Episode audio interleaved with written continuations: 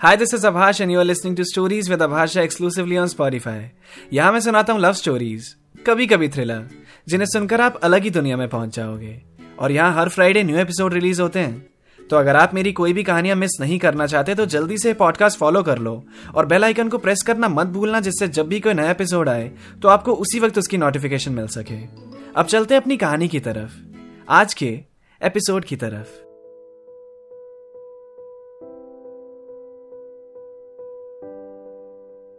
Event से चार दिन पहले तक पुलकित ऐसे ही किसी बहाने से सोफी को कॉल कर देता था। उसी इवेंट से रिलेटेड आधी अधूरी कुछ बात पूछता और फिर अपने अधूरे सवाल का पूरा जवाब पाने के लिए उसे दोबारा कॉल करता। तो ऐसे ही सोफी और पुलकित की थोड़ी थोड़ी बात हो रही थी। श्रुति और सोफी क्लास में बैठे थे। श्रुति ने पूछा, और कहाँ तक पहुँची तेरी बात? सोफी ने कहा, क्या बात? नॉर्मली बात चल रही है अभी तक तो। हाँ चल ठीक है। बात तो चल रही है ना? बात होनी चाहिए बस। आगे तो बढ़ी जाती है अपने आप। और तू ये बता, घर पे सब ठीक है तेरे? इवेंट वाली रात थोड़ी लेट तक रुकना पड़ेगा। तो सब चिल है ना? हाँ ठीक ही है। नहीं तो फिर झगड़ लूँगी थोड़ा। पता नहीं दादी भी अब तक एक ही बात पे क्यों बोलती रहती है। तू इग्नोर करा कर यार। हाँ वैसे भी थक गई हूँ अब, एक ही बात समझाते समझाते। फिर इवेंट वाला दिन आया। पुल के दोपहर तीन बजे ही कॉलेज पहुँच गया। सोफी उसके साथ ही थी और पुलकित उसी की फ़ोटोज़ क्लिक किए जा रहा था। सोफी ने बोला, तुम तब से मेरी फ़ोटोज़ क्यों ले रहे हो? कैमरा ऑफ़ कर दो। बैटरी खत्म हो गई तो? बैटरी नहीं खत्म होगी। उसकी टेंशन मत लो। तुम मेरी फ़ोटोज़ मत लो। देख रहे हो भी कैसी हालत हो रही है। बाल भी ऑयली लग रहे हैं आज तो। गुस्सा आ रहा है बहुत। तो बाहर वही गोला खाने चले? दिमाग ठंडा हो जाएगा थोड़ा। नहीं, अभी कुछ नहीं खाना है। मुझे निशांत वो बोर्ड लेफ़्ट साइड पर रखना था ना। कैमरा में कैसे दिखेगा? इनसे एक काम ढंग से नहीं होता। एक सेकंड, पुलकित। मैं आ रही हूँ अभी। पुलकित सोफी को ही देख रहा था और देखे जा रहा था। मानो और कोई हो ही ना वहाँ पे। अब तो वो भी समझ रहा था कि सोफी भी इंटरेस्टेड है उसमें। उसके बात करने का तरीका, उसे उसको देखने का तरीका साफ़ दर्शा रहा था कि उसकी साइड से भी कुछ है। अब कितना है? वो पुलकित को जानना था। इवेंट शुरू हुआ। सब अपने काम पे। पार्टिसिपेंट्स की परफॉर्मेंस ऑडियंस की तालियाँ बता रही थी कि सब अच्छा जा रहा है। चार घंटे निकल गए और पता भी नहीं चला। इवेंट खत्म होने के बाद श्रुति ने सोफी से कहा ओए हम सब अभी पार्टी करने जा रहे हैं। चलेगी क्या? पुलकित अपना बैग पैक करके निकल रहा था। सोफी ने बोला एक मिनट। और वो पुलकित के पास गई। हे hey, जा रहे हो क्या? अभी हम लोग पार्टी करने जा रहे हैं। इवेंट अच्छा गुजरा ना? तो आओ हमारे साथ ही। तुम भी चलो। नहीं, सोफी, मेरा मन नहीं है। मुझे पार्टी करना पसंद नहीं। ये शोर शराबा आई गेस मुझे घर जाना चाहिए। तभी सोफी ने श्रुति से कहा, जो कि उससे काफ़ी दूर थी। श्रुति? तुम लोग जाओ। मैं नहीं आ पाऊँगी यार। अरे तुम क्यों नहीं जा रही? तुम्हें भी पसंद नहीं है क्या पार्टीज़ पसंद तो है, पर आज प्लान ड्रॉप कर दिया। तुम अभी टेरेस पे चलोगे? अभी? कॉलेज की बिल्डिंग की टेरेस पे? हाँ चल सकते हैं। कोई कुछ नहीं कहता। और अभी तो वैसे भी किसी का ध्यान नहीं है। दस बज रहे हैं रात के। इवेंट जस्ट खत्म हुआ है। बारह बजे तक तो देखना, बच्चे यहीं घूमते मिलेंगे आज। तुम्हें शोर शराबा पसंद नहीं है ना? टेरेस पे चलो। वहाँ कोई नहीं होगा।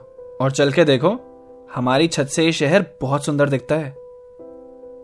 ठीक है, अगर कोई प्रॉब्लम नहीं है तो थोड़ी देर तक शांति में बैठना मुझे अच्छा लगेगा। वैसे भी ऑलरेडी बहुत शोर सुना है ऑडियंस का। तुम ड्रिंक करते हो? हाँ? तुम ड्रिंक करते हो? और पुल के ड्रिंक नहीं करता है। पर सोफी को ना बोलने का उसका मन नहीं था। तो उसने कहा हाँ कभी कभी करता हूँ। उस पर सोफी ने बोला मेरे पास छोटी सी बॉटल पड़ी है बैग में तो हम अपनी छोटी सी शांति पार्टी करते हैं ऊपर। पुलकित ने कहा ठीक है, चलते हैं। वो दोनों सीढ़ियों से चल के छत पे गए। सॉरी यार पुलकित अभी लिफ्ट यूज़ नहीं कर सकते थे, इसीलिए सीढ़ियों से आना पड़ा। वो दोनों एक जगह बैठे, नज़ारा सच में ही वहाँ से बेहद खूबसूरत था। अंधेरे के बीच में वो गाड़ियों की टिमटिमाती लाइट्स मानो जुगनुओं का काम कर रही थी। आज आसमान पे चाँद पूरा था। सोफी ने आसमान की तरफ़ देखकर कहा, देखो कितना सुंदर लग रहा है आज चाँद। कैसे फोटोग्राफर हो यार? फ़ोटो लो उधर मून की। पुलकित ने अपना कैमरा निकाला और सोफी की फ़ोटो क्लिक करी। फिर उसने कहा, ले ली मैंने फ़ोटो। दिखाओ। सोफी ने देखा तो वो उसकी फ़ोटो थी। हा हा हा हा। बहुत अच्छी फ़ोटो ली है चाँद की। फिर सोफी ने अपने बैग से वोडका की बोतल निकाली। उसमें पानी मिक्स किया और एक सिप ली। फिर वो बॉटल पुलकित को पास की। पुलकित सोच रहा था, पता नहीं इसका टेस्ट कैसा होता होगा। और उसने भी एक घूट पी ली। उसको उसका टेस्ट बहुत ही बेकार लगा, पर सोफी के सामने वो ज़्यादा दिखा नहीं सकता था। तो उसने अपने एक्सप्रेशंस कंट्रोल किए। फिर वो दोनों बारी बारी करके एक एक सिप मारे जा रहे थे। रात की ठंडी हवा में वैसे ही हल्का सा नशा होता है। ऊपर से वोट का दोनों को थोड़ी थोड़ी चढ़ गई। अब नशे के साथ कुछ बातें बाहर आने लगती हैं। सोफी ने सैड सा फेस बनाकर पुलकित से अचानक ही पूछा, यार, तुम्हें अपनी फैमिली पसंद है? मेरी फैमिली नहीं है, सोफी. कितने लकी हो यार तुम. तुम्हें मैं लकी लग रहा हूँ। आठ साल का था जब मेरी मम्मी एक्सपायर हुई। उससे पहले भी खुश कहा थी वो। पापा बहुत सताते थे यार मम्मी को। मम्मी की तबीयत ठीक नहीं रहती थी। पर इलाज कराता ही नहीं था मेरा कंजूस बाप।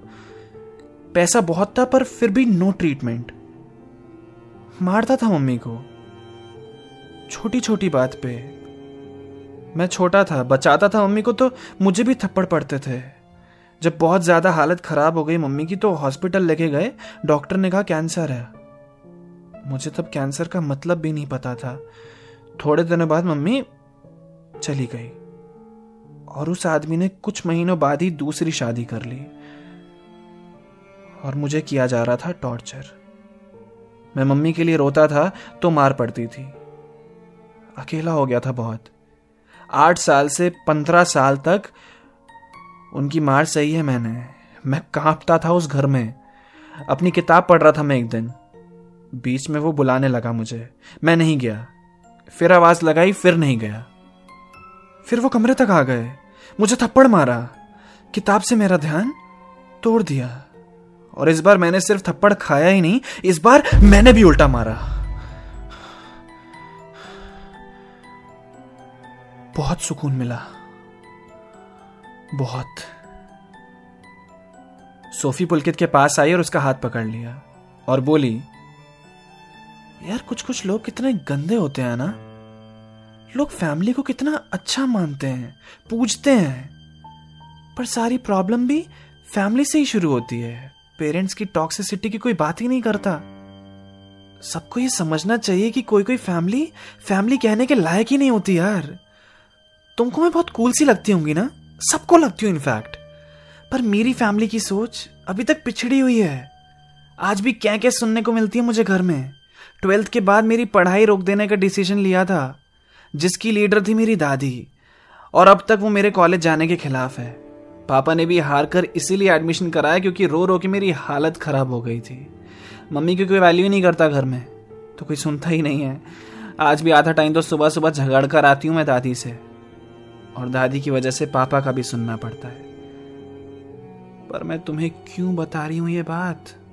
तुम्हें तो मैं जानती भी नहीं हूँ। ये बात कॉलेज में किसी को नहीं पता, श्रुति के अलावा। पर अभी तुमने अपनी कहानी सुनाई तो मेरा भी मन किया यार शेयर करने का। अच्छा लग रहा है छत पे। तुम्हारे साथ। तुम्हें कैसी लगती हूँ, पुलकित? हाँ ठीक है हम एक दूसरे को इतना नहीं जानते, पर मुझे तुम अच्छे लगने लगे हो। मतलब क्यूट तो पहली बार में भी लगे थे, पर अब अच्छे भी लग रहे हो।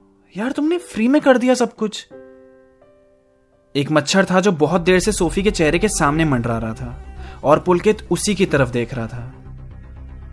सोफी, तुम भी मुझे अच्छी लगती हो।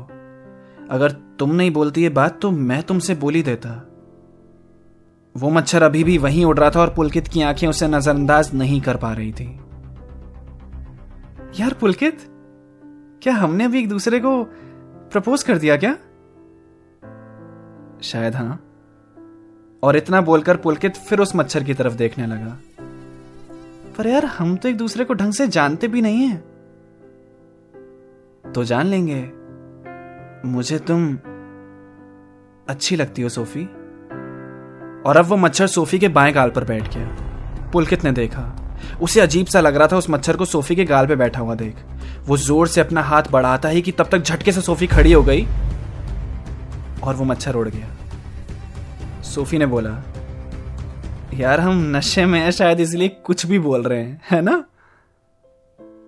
पुलकित भी खड़ा हुआ और सोफी के पास जाकर बोला, अभी तुम्हारे साथ मेरी जगह कोई और बैठा होता तो क्या उसके साथ भी नशे में तुम यही बात करती? नहीं, बिल्कुल नहीं। तो मतलब ये बात सिर्फ़ कुछ भी नहीं है, सच्ची है। तो फिर? अब क्या? अब कहानी शुरू? और क्या? दोनों ने एक दूसरे की आँखों में कुछ देर तक देखा। सोफी ने पुलकित को गले से लगा लिया। अब आसमान में वो पूरा चाँद थोड़ा और चमकने लगा। पुलकित एक तरफ़ से स्माइल कर रहा था। मानो आज पहली बार उसकी कोई ख्वाहिश पूरी हुई हो। और अब वो सोफी के पास से दूर हटना नहीं चाहता था। इन दोनों की कहानी तो यार सही में शुरू हो गई। तो सोफी को पाकर पुलकित का पागलपन खत्म होगा या और बढ़ेगा? उसकी अजीब सी आदतों से क्या सोफी को फ़र्क पड़ेगा? अब देखते हैं। ये पुलकित की सनक आगे कहाँ तक पहुँचती है। मिलते हैं फिर। Keep listening stories with Abhash Jha अगर आपको मेरी कहानियाँ सुनना पसंद है तो मेरे गाने भी आपको बहुत पसंद आएँगे। मेरे सॉन्ग सुनने के लिए आप स्पॉटीफाई पर सर्च कर सकते हैं, मेरा नाम अभाष झा। मेरी आर्टिस्ट प्रोफ़ाइल पर टैप करके सुनो मेरे लेटेस्ट सॉन्ग्स आपको ज़रूर पसंद आएँगे।